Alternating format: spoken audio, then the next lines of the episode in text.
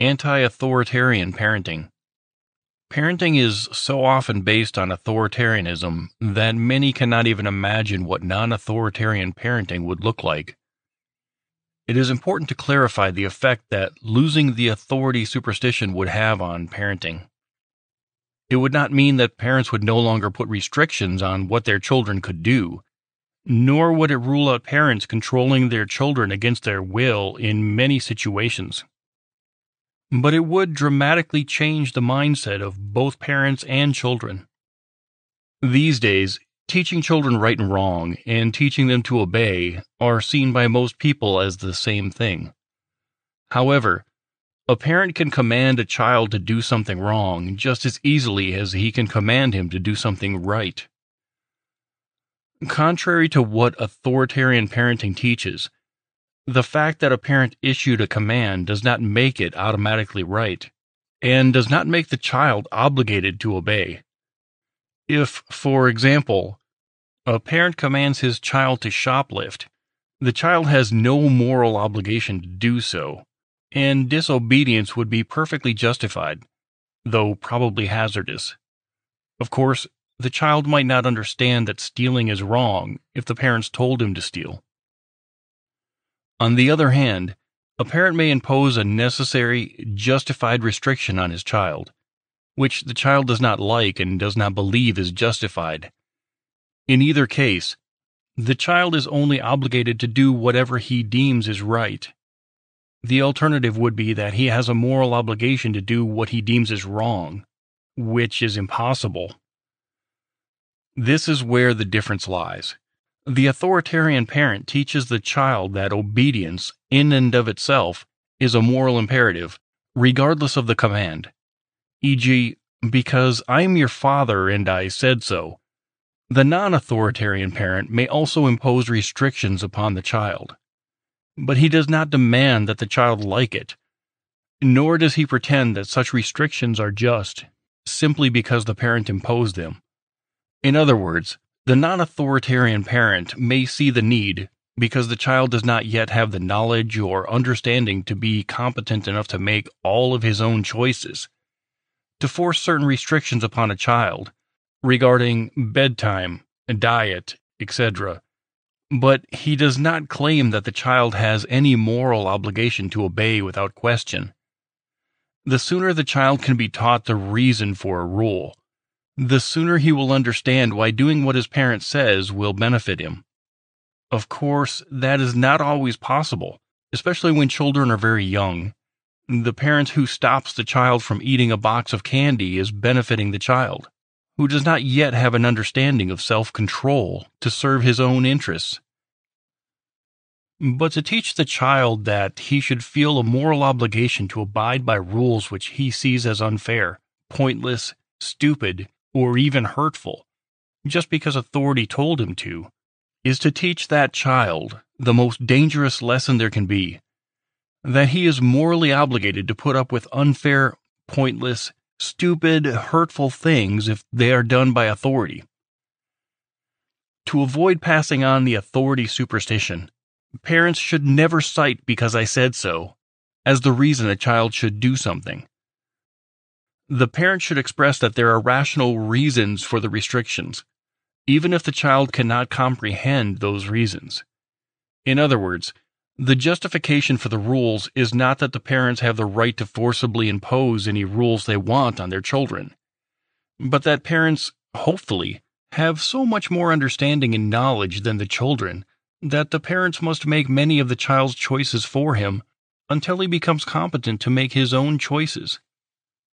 Even more important is how a parent controls his child's behavior towards others. It is extremely important to teach a child that it is inherently wrong to intentionally harm another person, except when necessary to defend an innocent. But if, instead of that principle, the parent teaches obey me and then commands the child not to hit others, he has taught the child obedience, but not morality. If the child refrains from hitting others, not because he understands that doing so is wrong, but only because he was told not to, then he is functioning in the same manner as an amoral robot, and has learned nothing about being a human being. The short term practical result might look the same, i.e., the children refrains from hitting others, but the lessons learned are very different. When the child who is merely taught to obey grows up, and some other authority tells him that he should harm others, he almost certainly will, because he was trained to do as he was told.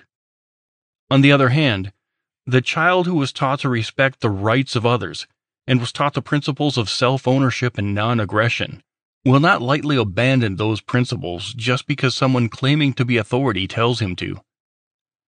Children learn by example. If a child sees his parents always acting as unquestioning subjects of a ruling class, the child will learn to be a slave. If, instead, the parents demonstrate in their daily lives how to use and follow one's own heart and mind, the child will learn to do likewise. The child must understand that it is his duty not merely to follow the rules of being a good person, but to figure out for himself what the rules of being a good person are. The standards which a self owner lives by may still be described as rules, but the worth of such rules does not come from the fact that an authority issued them, but because the individual believes that such rules describe inherently moral behavior. This is not to say that everyone agrees upon what is moral, though there is a wide consensus on some basic principles. But even when each person's behavior guided by his own imperfect, incomplete understanding of right and wrong, the overall results would be drastically improved compared to the authoritarian alternative, in which basically good people do things they know to be wrong, because they feel compelled to do whatever authority tells them to, as demonstrated by the Milgram experiments. Again, though many people falsely assume that a society without a centralized, rule making authority would mean every man for himself, Group cooperation and agreements do not require authority. And those children who spend their formative years learning to interact with different people of all ages on a mutually voluntary basis, instead of learning to blindly do as they are told, are far better equipped to form relationships and enter into joint efforts based on agreement, compromise, and cooperation.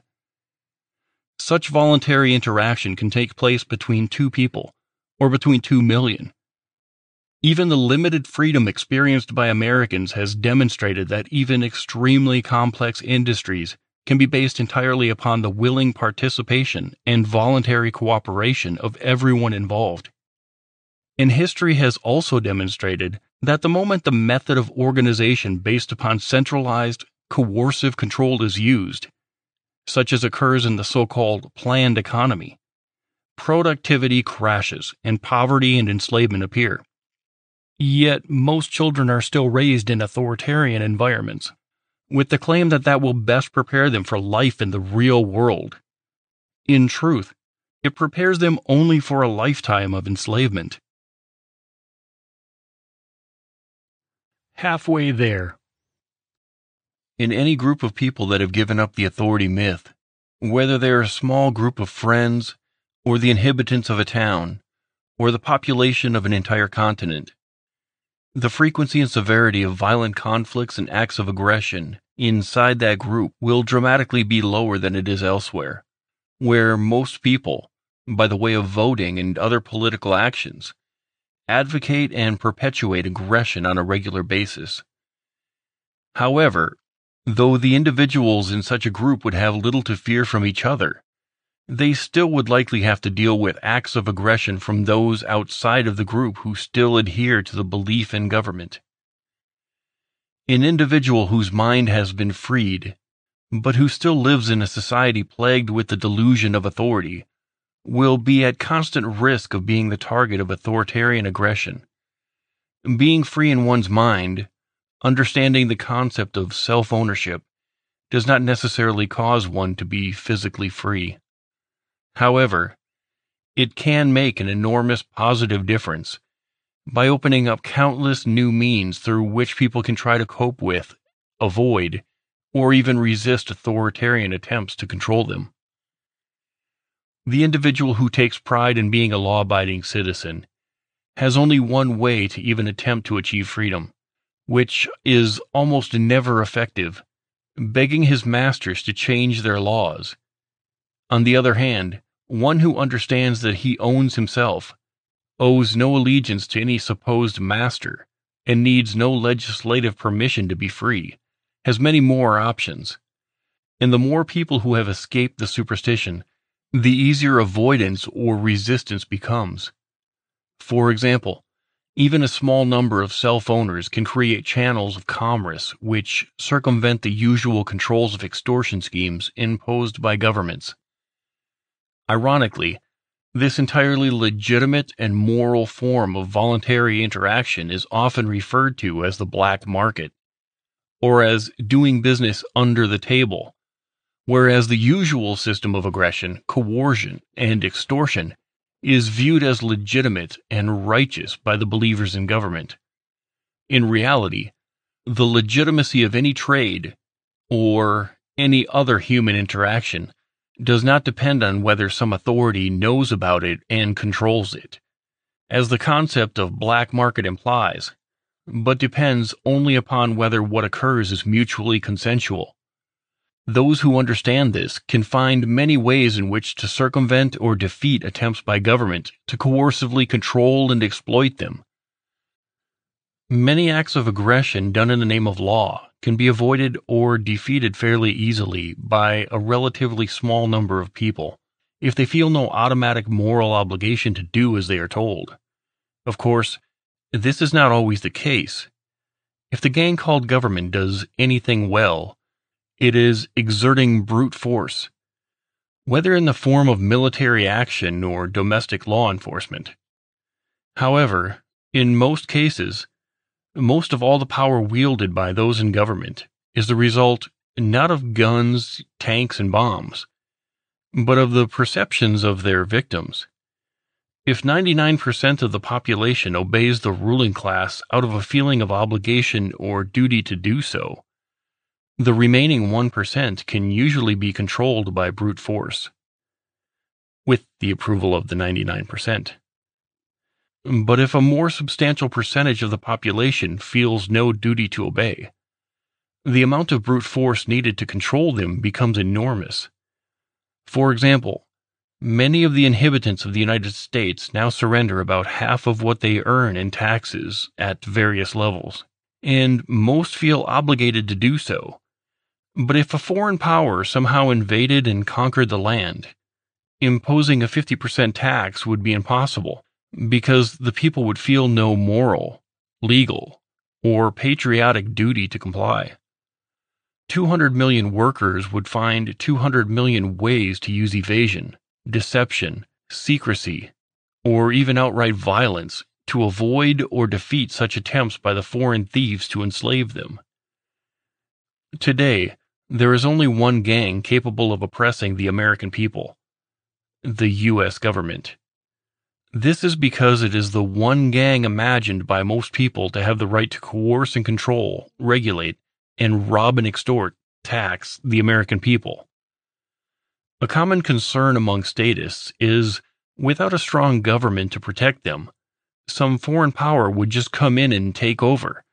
But such fears completely overlook how large a role perception plays in the ability to oppress. An area of the land size of the U.S inhibited by 100 million gun owners, in addition to 100 million other people who would likely become gun owners if an invasion occurred, would be impossible to occupy and control by brute force alone. History gives many examples, e.g., the Warsaw Ghetto in World War II, the Vietnam War, the aftermath of the war in Iraq, of how even an enormous, technologically advanced standing army can be indefinitely frustrated by a relatively small number of armed insurgents. And the land inhibited by self owners has another huge advantage, in that it is literally impossible for them to collectively surrender if there is no government pretending to represent the population, and no one who claims to speak on behalf of the people as a whole.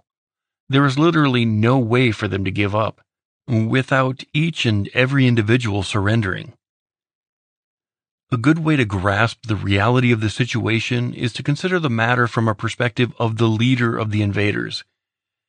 how would one begin to try to invade and permanently occupy an area in which many millions of the inhabitants, who could be hiding anywhere, can kill anything within at least a hundred yards, as any decent hunter can do?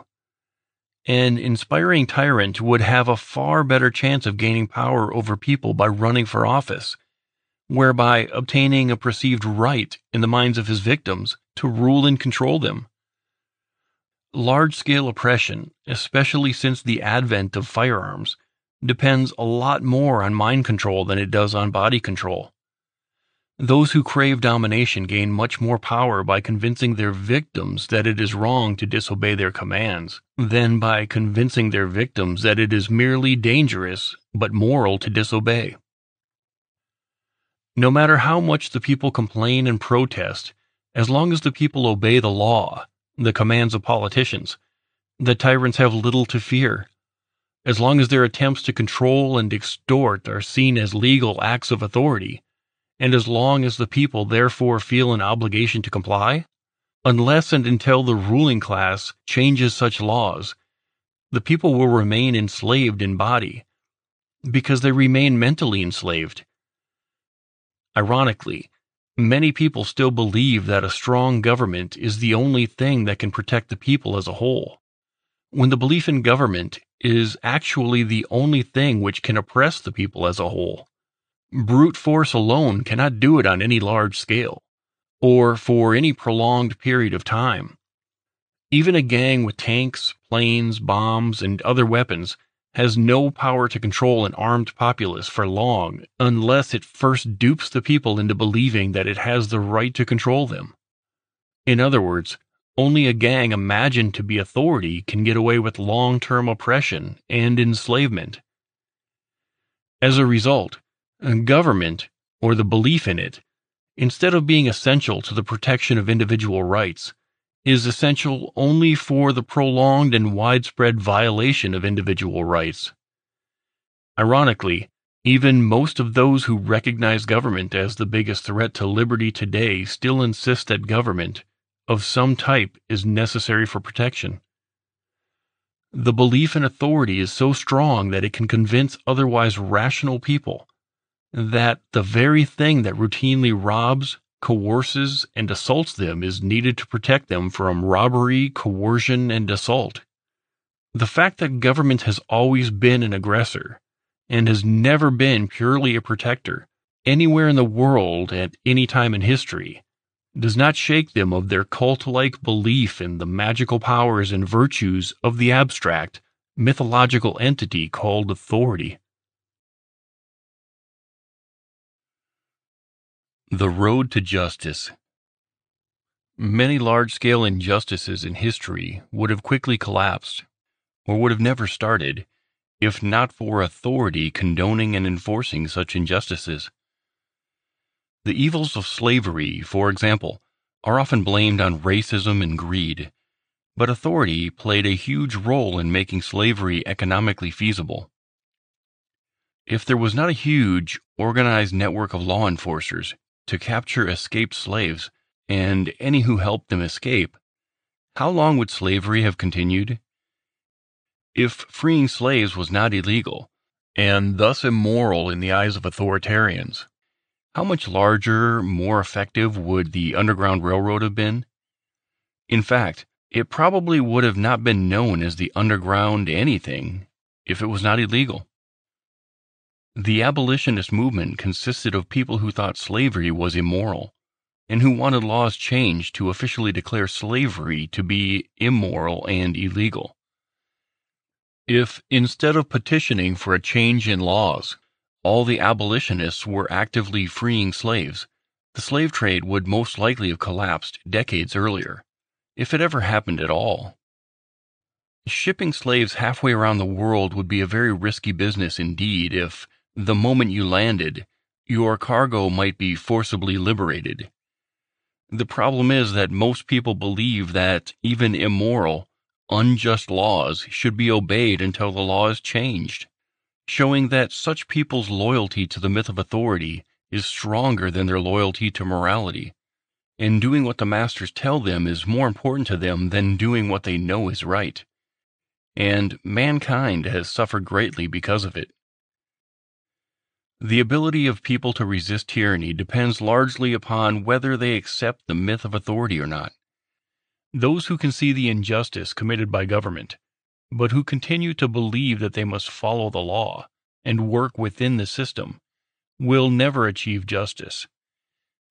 On the other hand, those who do not view the political megalomaniacs as rightful rulers, those who do not feel an obligation to obey an immoral law, those who do not feel the need to treat what is actually a parasite class, a gang of political thieves and thugs, as untouchable, respectable, and honorable, have a far better chance of defeating legal tyranny and most tyranny and oppression which has occurred throughout history was done legally. There are many methods available to those willing to illegally resist injustice and tyranny, including everything from passive resistance to non-violent sabotage to things such as assassination and other forcible resistance. Depending on the severity of the oppression and the individual's own values, conscience, and beliefs, about when, if ever, the use of violence is appropriate. One may choose any number of ways to defeat tyranny. Some will simply try to stay under the radar, avoiding the attention of state enforcers. Some may choose civil disobedience, such as a large group openly smoking marijuana in front of a police station.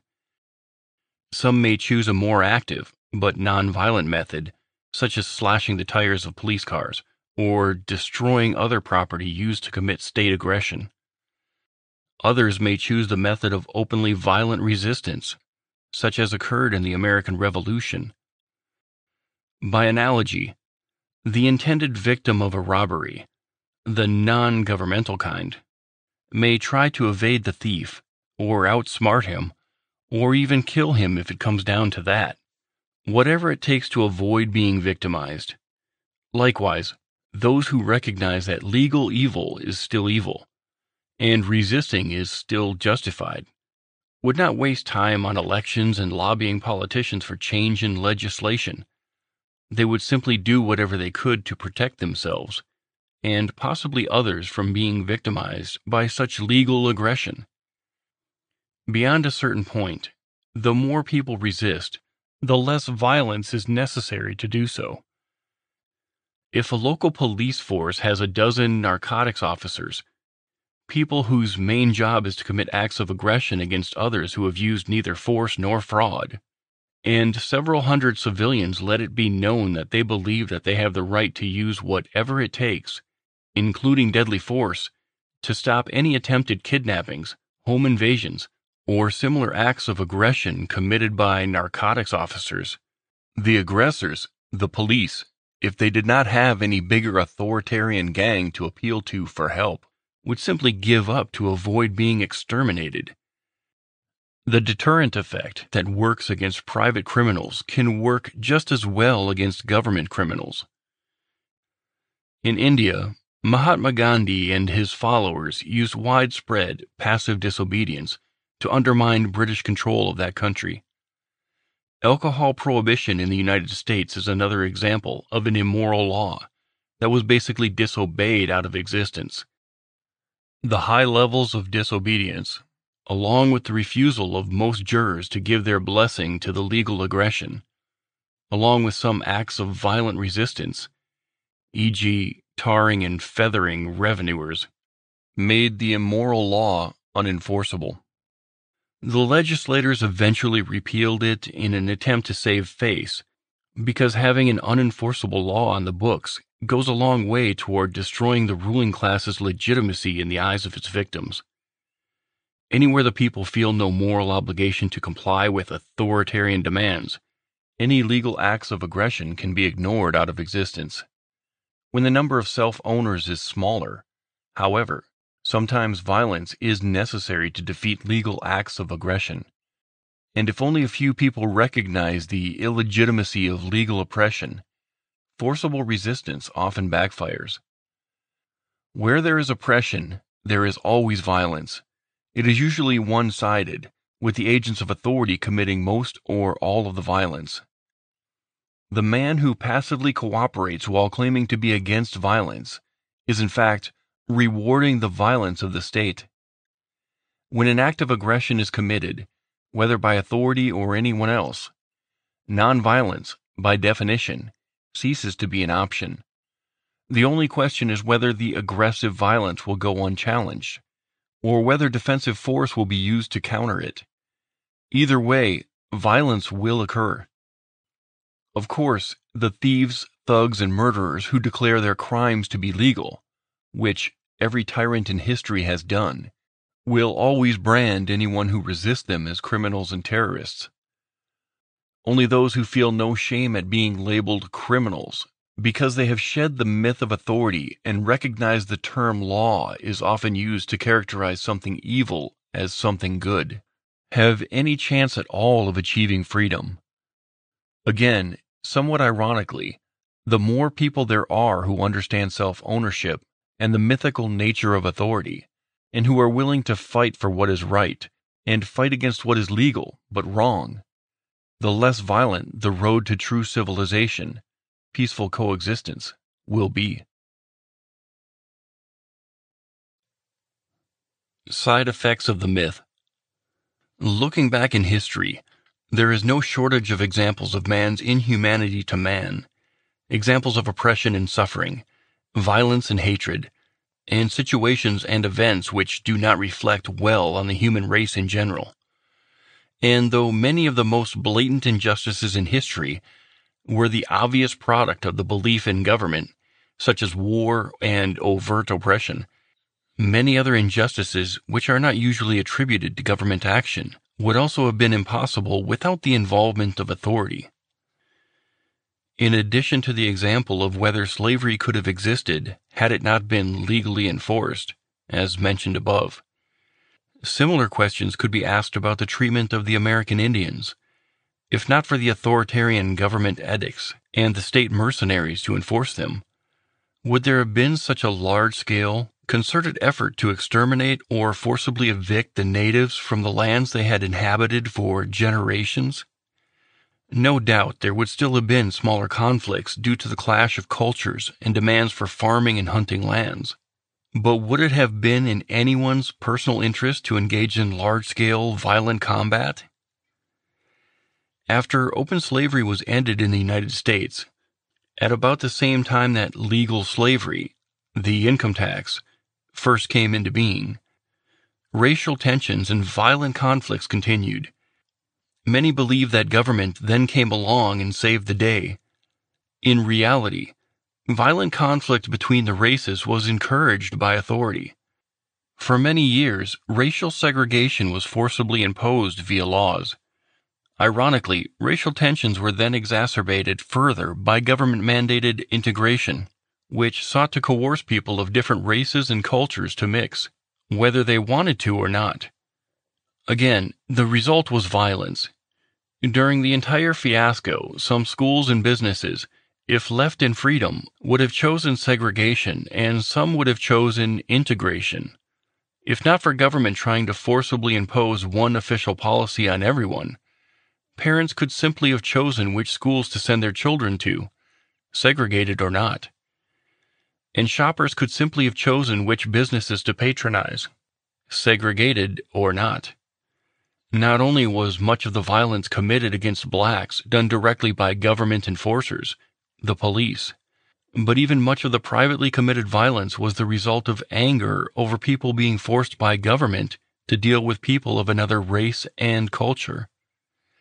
It is silly to think that forcing people apart, or forcing people together, will make people happier, nicer, or more open minded and tolerant. In neither case was the peace or security of either race served by authoritarian intervention. While it is impossible to say exactly how widespread or prolonged segregation and racism would have been without government involvement, it is common sense that if people of all races and religions are allowed the freedom to choose who to associate with, it is at least possible for very different cultures to peacefully coexist. But when government gets involved, and the debate is between forcing races to remain separate or forcing races to mingle, obviously, someone will be angered either way. This is not to say that every point of view is equally valid. The point is that people of vastly different world views, however wise or stupid, open minded or bigoted, informed or ignorant their views may be, can usually coexist peacefully, even in close proximity, unless government gets involved. Different people may not like each other, may not approve of each other's beliefs and lifestyles, and in fact may harshly criticize or condemn other cultures. But that does not mean they cannot peacefully coexist, with both sides refraining from violent aggression. But whenever government gets involved, the coercion inherent in all law makes certain that people will not just get along. Another example of the indirect deleterious effects of government action is the fact that violence associated with the drug trade, the production and distribution of illegal substances, exists only because of narcotics laws. By outlawing a substance or a behavior, even when all the participants are willing adults, the politicians create a black market, which not only has a huge profit potential due to limiting the supply, but creates a situation which specifically deprives customers and suppliers of any legal protection. For example, if a drug dealer is robbed or assaulted by the police or anyone else, he is unlikely to call law enforcers to help him. Outlawing something consensual, whether it be prostitution, gambling, or drug use, almost guarantees that the market will be controlled by whichever gang is the most violent or has paid off the most cops and other officials. Again, a perfect before and after example of this was alcohol prohibition in the United States. When alcohol became illegal, it was immediately taken over by organized crime, which was renowned not only for its violence, but also for its ability to bribe government agents and officials. When alcohol became legal again, all of the related violence stopped almost instantly. Despite the crystal clear example of the horrible results of enacting laws to prohibit vices, most people still support laws against behaviors and habits they find distasteful. As a result, the related violence continues. Instead of being recognized as a problem which exists because of government and its laws, it is still imagined to be a problem which government must fight against. The same could be said of the infamous violence of loan sharks, who deal with illegal gambling, and the violence of pimps in places where prostitution is illegal. In such cases, even better than a before and after comparison is a side by side comparison. Does gambling lead to more violence in Atlantic City, where it is legal, or in places where it is illegal? Does prostitution pose a bigger threat to all involved in Amsterdam, where it is legal, or in places where it is illegal. This is not to say that prostitution, gambling, and drugs, including alcohol, are good things, but that, good or bad, introducing the coercion of government into a situation does not do away with such vices, but only makes them more dangerous for everyone involved, and often for people who are not involved. Least anyone still imagine that vice laws are the result of good intentions. The politicians are well aware that gambling, prostitution, and illegal drug use still occur in government prisons. The politicians know full well that even constant captivity, surveillance, random searches, and harsh punishments cannot prevent such behaviors in people who are kept in closely monitored cages. Laws obviously cannot eradicate such behaviors from an entire country but they can, and do, supply tyrants with a ready excuse for ever expanding power.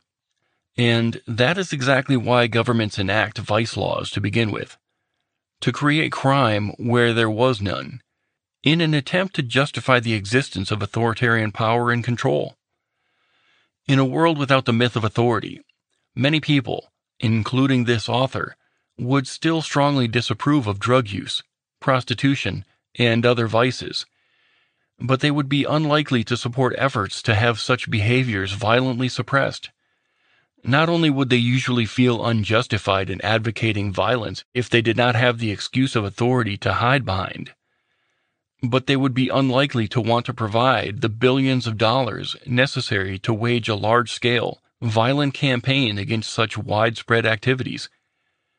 Even the most judgmental person would have both economic and moral incentives to leave others in peace as well as the fear of retaliation from any he chose to commit acts of aggression against. Of course, open criticism of lifestyles and behaviors, and attempts to persuade people to change their ways, are a perfectly acceptable part of human society.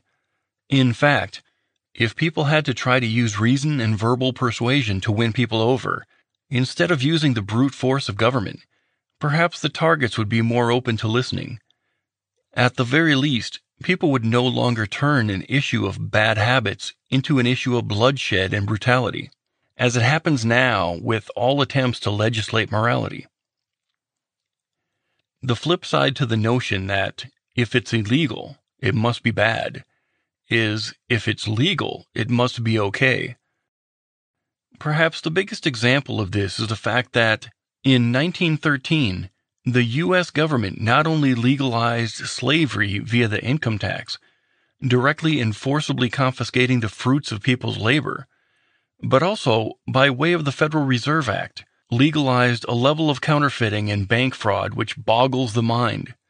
In short, the politicians gave bankers legal permission to make money out of thin air and to loan such fake, fabricated money out at interest to others, including governments Though most people are unaware of the specifics of how such huge frauds and robberies occur via fiat currencies and fractional reserve banking, many people now have a gut instinct that the banks are doing something deceptive and corrupt.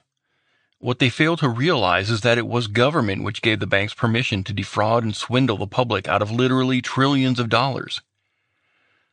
Another particularly controversial example of how a debate of legality can trump a debate about facts and morality is the issue of abortion. One side lobbies for authority to make or keep abortion legal, and then defends the practice based upon its legality. The other side pushes for abortion to be outlawed, in the hopes of having the violence of authority used to prevent the practice. In logical terms, the only relative question, which is a religious, biological, philosophical question, not a legal question, is at what point does a fetus count as a person? The answer to that question dictates whether abortion amounts to murder or is the equivalent of having a kidney removed. However, instead of addressing the only question that actually matters, as complex and controversial as it might be, both sides usually focus instead on trying to get the violence of authority on their side.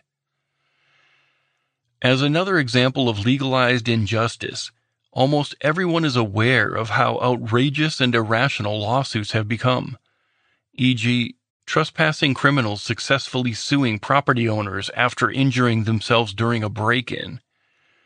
But they fail to realize that it is the decrees of government appointed judges which allow it to happen at all. In addition to government being able to legally steal from one person to give to another, government also creates, via the current system of litigation, a mechanism whereby one person can directly and legally rob another. Laws, in the name of environmentalism, are also used for immoral power grabs in both directions, with enough money a company which is actually polluting and thus infringing on property rights of others can trade campaign contributions for legal permission to pollute. At the same time, they use environmental laws to crush competition by creating and enforcing a maze of environmental regulations, many of them unnecessary or counterproductive, sometimes idiotic, to keep smaller companies out of the market. Additionally, Politicians can use vague threats of environmental dangers as excuses to gain control of private industry, to control the behaviors of millions, or to extort more money for their own purposes. In many industries, success now depends less upon providing a valuable service at a reasonable price than it does upon obtaining special favors and preferential treatment from government. This can be in the form of direct handouts, e.g., grants or subsidies, political trading, e.g., no bid government contracts, licensing schemes, such as in the medical industry, tariffs or international trade, regulatory control and favoritism, and many other means.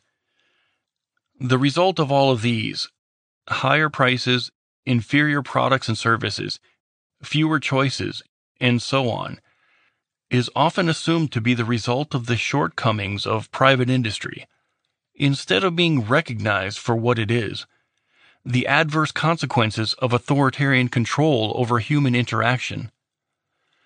Another example of the side effect of authoritarianism is the fact that major economic crashes are always the result of government tampering with commerce, credit, and currencies. Short of total physical destruction, the only way to destroy an entire economy is to meddle with the medium of exchange, the money, through legalized counterfeiting via the insurance of fabricated credit and the issuance of fiat currency. Most people, being ignorant of even basic economics, view inflation and other economic problems as natural, unfortunate, but unavoidable occurrences. In truth, they are symptoms of large scale, legalized fraud and theft. Immigration laws give another example of indirect damage and secondary problems caused by government. Aside from the obvious direct coercion involved, such laws cause problems that would not exist otherwise, including, first, the lucrative, often vicious racket of smuggling illegals into the country. Second, illegals being easy targets for human trafficking and other forms of exploitation because they do not dare speak out or seek help.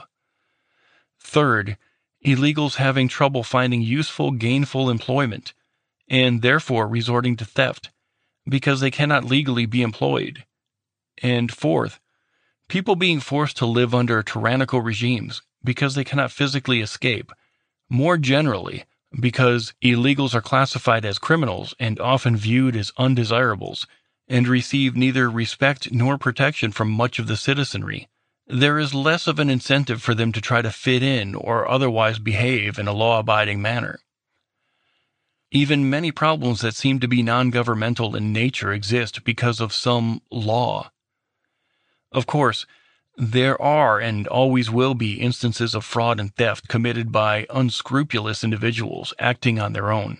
But most people are completely unaware of how many seemingly private swindles, schemes, and rackets are not only allowed by authority, but encouraged and rewarded by the laws of government, whether intentionally or accidentally. Having no truly free market to compare it to, many continue to assume that state coercion is necessary, when all it actually does is hinder and interfere with human productivity and progress. What society could be. It is impossible to even begin to imagine in how many ways history could have been different if the superstition of authority had collapsed long ago. Obviously, the atrocities of Nazi Germany, Stalin's Russia, Mao's China, Pol Pot's Cambodia, and many more would never have happened. Furthermore, while there could still be violent regional cultural or religious clashes, Large scale wars simply could not and would not happen without soldiers blindly obeying a perceived authority. If the enormous amount of resources, effort, and ingenuity that have been poured into mass destruction, war, have been put into something productive, where would we be today? If instead of spending such a huge amount of time and effort struggling over who should have the reins of power and what that power should be used for, people had spent all those years being inventive and productive. What might the world now look like? What if every person had been allowed to support what he wanted, instead of having government robbing everyone and then having a never ending argument over how those public funds should be spent? What if instead of arguing over which centralized authoritarian plan should be forcibly imposed on everyone, people lived their own lives and pursued their own dreams. Who can even imagine how far humanity as a whole could have progressed by now? This is not to say that without the belief in authority, personal conflicts would never arise. They would, and they would sometimes end in violence. The difference is that, with the belief in government, they always end in violence, or threats of violence, because coercion is all that government ever does. Whereas people, even people of very different viewpoints and backgrounds, can usually find ways to peacefully coexist. Any situation which authority becomes involved in is automatically solved by force. With the issue of same sex marriage, what if instead of an ongoing argument over what views and choices should be forced upon everyone, every church minister, every employer, and every other individual could decide for himself how to live, what he wants to call marriage, and so on? With the issue of prayer in school, what if, instead of government creating a hostile conflict by forcibly confiscating money from all property owners to fund one big, homogeneous public school system, each person, Christian, Jewish, Muslim, atheist, etc., was allowed to choose which schools, if any, he wanted to support? This does not mean that people of different views would like each other or end up believing in the same things. It does mean that without believing in the same things, they could still peacefully coexist, a situation which government does not allow. What if, instead of government agencies deciding what drugs and medical treatments it would legally allow people to try, and which practitioners would be licensed to practice, people could make their own choices? In such a scenario, the business of providing customers with unbiased information about various products and services would flourish. Government solutions are always about politicians deciding how to deal with different solutions, and then forcibly imposing their ideas on everyone else.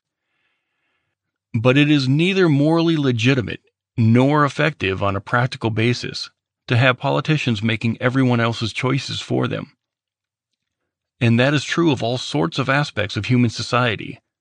What would the world look like if the past hundred years, instead of arguing over how to forcibly limit people's options, which is what every law does, people had spent their time and effort trying new ideas and coming up with new approaches to problems, each person having been allowed to devote his own time, effort, and money to whatever he personally chose to support? What if, Instead of a centralized system of forced wealth redistribution, government welfare, people had been left in freedom to decide for themselves the best, most compassionate way to help the needy. Instead of a system that rewards laziness and dishonesty and breeds dependency, we might have a system that actually helps people. What if, instead of government forcing businesses to do whatever the politicians and bureaucrats declared to be safe, people could come up with new ideas and inventions, set their own priorities, and make their own decisions about how best to protect themselves.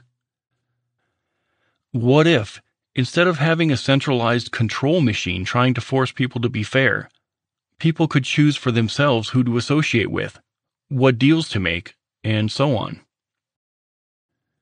Everything government pays for creates conflict.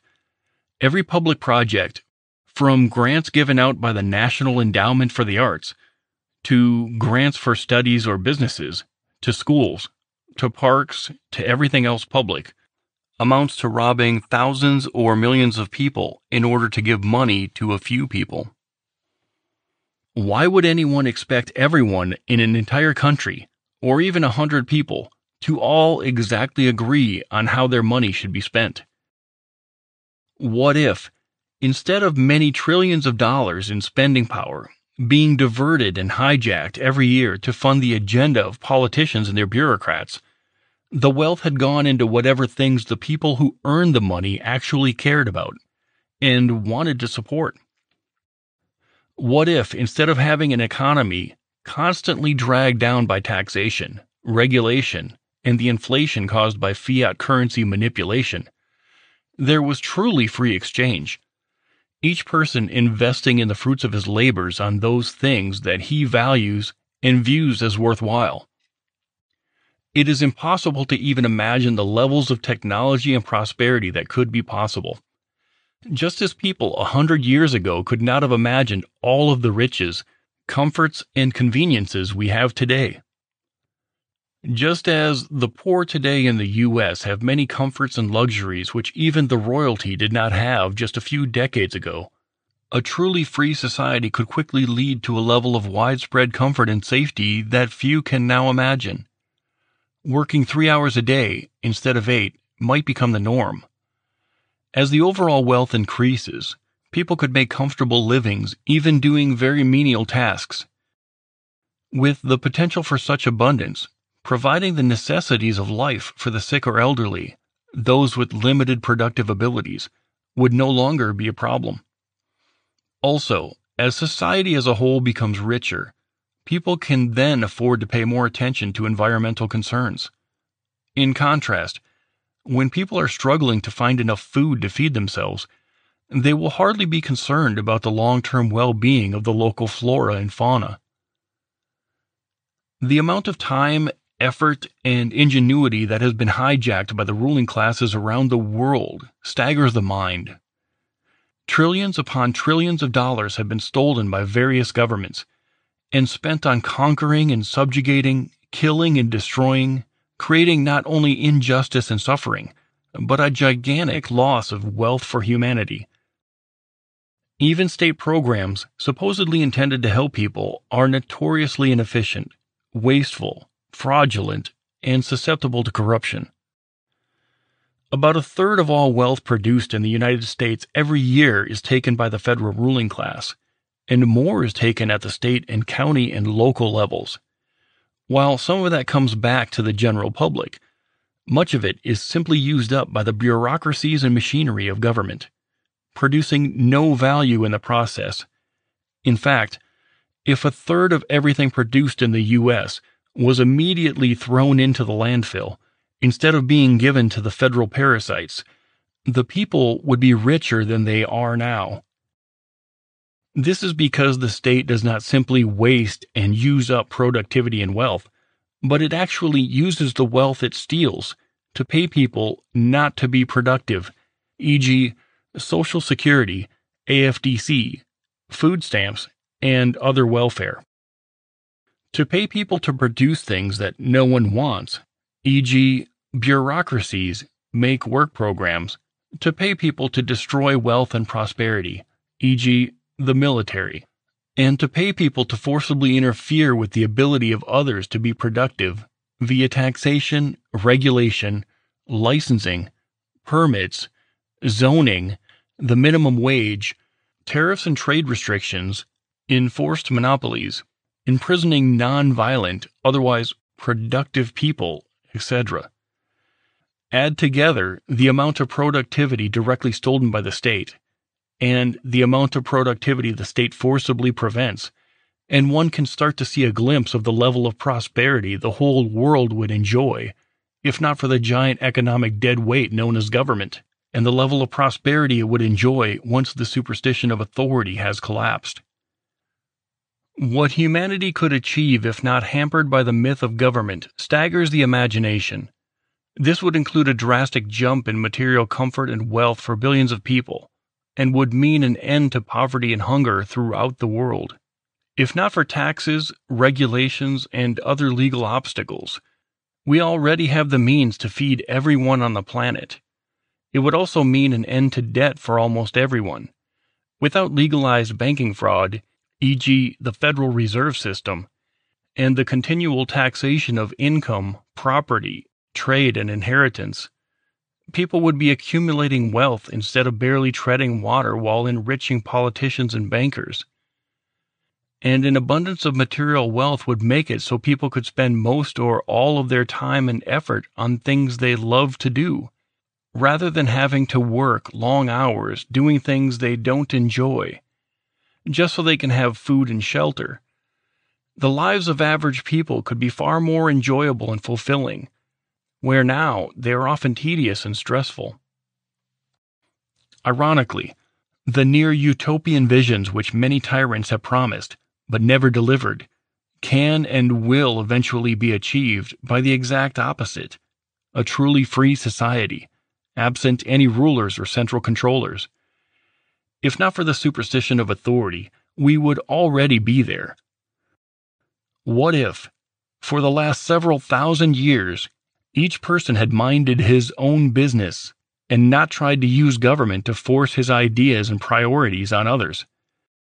What if, instead of a giant centralized monster violently intimidating everyone's choices and options, everyone's creativity and ingenuity, trying to force conformity and sameness, while draining the producers of their ideas and their wealth, different people in different groups had been trying new ideas and figuring out the best ways to solve problems and create a better world, guided by their own beliefs and values. Sadly, the idea still terrifies a lot of people, who still imagine that a world forcibly controlled by politicians would be more safe and civilized than a world inhabited by free human beings exercising free will and individual judgment. The fact is that those people who put their faith in government to make things work, though they are by far the majority, and though they may mean well, are the problem. As a result of their indoctrination into the cult of authority, they continue to believe and push for the profoundly insane idea that the only road to peace, justice, and harmonious civilization comes from constant, widespread coercion and forcible government controls, perpetual oppression and enslavement done in the name of law, and the sacrificing of free will and morality at the altar of domination and blind obedience. As harsh as that may sound, that is the basis of all belief in government. Accepting reality. Statists often say, Show me an example where anarchy, society without government, has worked. Of course, since they are speaking of societies consisting almost entirely of thoroughly indoctrinated authoritarians, human society without a ruling class is rarely even contemplated, much less attempted. Yet the statists use the fact that they have never tried true freedom, because the concept is completely foreign to their way of thinking, as proof that a stateless society wouldn't work. This would be akin to a group of medieval doctors who all use leeches for every ailment, arguing Show me one case where a doctor has cured a headache without the use of leeches. Of course, if none of them have ever considered any treatment other than leeches, there would not be an example of alternative methods working. But this is a testament to the ignorance of the doctors, not the ineffectiveness of the treatments which had never been tried. But the more important point is that anarchy, the absence of government, is what is if the alleged authority upon which the entire concept of government relies is merely an illusion, as has been proven throughout this book, then saying that society cannot exist without government is exactly as reasonable as saying that Christmas cannot occur without Santa Claus. Society already exists without government, and has been from the beginning. It has been the people imagining an entity with the right to rule, hallucinating the existence of authority, which has made the story of mankind consist largely of oppression, violence, suffering, murder, and mayhem. Ironically, statists often point to the death and suffering which occurs when two or more groups are fighting over who should be in charge. Label that as anarchy, and cite it as evidence that without government, there would be chaos and death. But such bloodshed and oppression is the direct, obvious result of the belief in authority not the result of a lack of government. It is true that, compared to life under a stable, entrenched authoritarian regime, life in a country where the people are fighting over who the new authority should be, via rebellions, civil wars, one nation conquering another, etc., can be a lot more dangerous and unpredictable. As a result, people living in war torn areas often wish only for there to be an end to the conflict for one side to win and become the new government. To such people, A stable government may represent relative peace and security, but the underlying cause of the oppression committed by the stable regimes and the bloodshed which occurs during the struggles for power is the belief in authority. If no one believed in a legitimate ruling class, no one would fight over who should rule. If there was no throne, no one would fight over it. All civil wars and nearly all revolutions rest on the assumption that someone should be in charge. Without the superstition of authority, there would be no reason for such things to happen at all.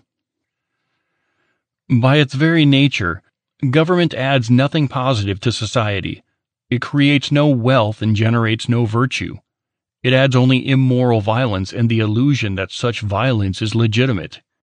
Allowing some people to forcibly dominate all others, which is all that government ever does, does not contribute to society one speck of talent or ability or productivity, or resourcefulness, or ingenuity, or creativity, or knowledge, or compassion, or any other quality possessed by human beings. Instead, it constantly stifles and limits all of those things through its coercive laws. It is destructive and insane to accept the notion that civilization requires the forcible limiting of possibilities and the violent restraint of the human mind and spirit. That civil society can exist only if the power and virtue of every individual is forcibly overcome and suppressed by a gang of masters and exploiters. That the average man cannot be trusted to govern himself, but that politicians can be trusted to govern everyone else that the only way for the morality and virtue of mankind to shine through is to crush the free will and self determination of billions of human beings, and to convert them all into unthinking, obedient puppets of the ruling class, and a source of power for tyrants and megalomaniacs. That the path to civilization is the destruction of individual free will, judgment, and self determination. That is the foundation, the heart and soul of the superstition called authority. When people are ready to recognize that horrendous lie for what it is, and begin to accept personal responsibility for their own actions and for the state of society, and not one moment before, then true humanity can begin. People can desperately wish for peace on earth until they are blue in the face, but they will never see it unless and until they are willing to pay the price by giving up one tired, old superstition. The solution to most of society's ills is for you, dear reader, to recognize the myth of authority for what it is. Give it up in yourself, and then begin the efforts to deprogram and wake up all of the people you know who, as a result of their indoctrination into the cult of authority worship, and in spite of their virtues and noble intentions, continue to support and participate in the violent, anti human, destructive, and evil oppression and aggression machine known as government. The Punchline Revisited Contrary to what nearly everyone has been taught to believe, government is not necessary for civilization. It is not conductive to civilization. It is, in fact, the antithesis of civilization. It is not cooperation, or working together, or voluntary interaction. It is not peaceful coexistence. It is coercion. It is force. It is violence. It is animalistic aggression, cloaked by pseudo religious, cult like rituals which are designed to make it appear legitimate and righteous. It is brute thuggery, disguised as consent and organization. It is enslavement of mankind, the subjugation of free will, and the destruction of morality masquerading as civilization and society. The problem is not just that authority can be used for evil. The problem is that, at its most basic essence, it is evil. In everything it does, it defeats the free will of human beings, controlling them through coercion and fear it supersedes and destroys moral consciences, replacing them with unthinking blind obedience. It cannot be used for good any more than a bomb can be used to heal a body. It is always aggression, always the enemy of peace, always the enemy of justice. The moment it ceases to be an attacker, it ceases to fit the definition of government. It is, by its very nature, a murderer and a thief, the enemy of mankind, a poison to humanity. As dominator and controller, ruler and oppressor, it can be nothing else. The alleged right to rule, in any degree and in any form, is the opposite of humanity. The initiation of violence is the opposite of harmonious coexistence. The desire for domination is the opposite of love of mankind. Hiding the violence under layers of complex rituals of self contradictory rationalizations and labeling brute thuggery as virtue and compassion does not change that fact. Claiming noble goals, saying that violence is the will of the people, or that it is being committed for the common good or for the children, cannot change evil into good. Legalizing wrong does not make it right. One man forcibly subjugating another, no matter how it is described or how it is carried out, is uncivilized and immoral. The destruction it causes, the injustice it creates, the damage it does to every soul that it touches, perpetrators, victims, and spectators alike, cannot be undone by calling it law or by claiming that it was necessary. Evil by any name is still evil. The ultimate message here is very simple. All of recorded history screams it, yet very few have, until now, allowed themselves to hear it. That message is this If you love death and destruction, oppression and suffering, injustice and violence, repression and torture, helplessness and despair, perpetual conflict and bloodshed, then teach your children to respect authority and teach them that obedience is a virtue. If, on the other hand, you value peaceful coexistence, compassion and cooperation, freedom and justice, then teach your children the principle of self ownership. Teach them to respect the rights of every human being, and teach them to recognize and reject the belief in authority for what it is the most irrational, self contradictory, anti human, evil, destructive, and dangerous superstition the world has ever known. I will conclude the recording of this audiobook by saying none of the ideas in this book do I personally disagree with. That being said, this is one of the main reasons I chose to narrate it. I feel that anarchy, the absence of a ruling class, is the only way of achieving true equality and freedom. I don't know if I will ever witness the day when the word anarchy will be obsolete, because so many will act in a manner of self ownership and responsibility. But I think sharing the ideas in this book will definitely help. I hope you have discovered some new ways of looking at things from this book, whether you agree or not. Just knowing I have helped expose you to ways of thought, not often, if ever, discussed, makes me proud of the time and effort I have put into this recording. If you have enjoyed the ideas in this book and are hungry for more, please visit larkenrose.com or the many videos on YouTube that Larken Rose has produced. And finally, if you have enjoyed the quality of this book and would like to work with me on other projects, please contact me, Stephen Thomas, at anarchystick at yahoo.com or anarchystick.com. If you have purchased this book by donating to the Mirror Project, thank you. And if this book is given to you by a friend or family member and you've enjoyed it, please consider donating to the Mirror Project by Larken Rose at www.larkenrose.com.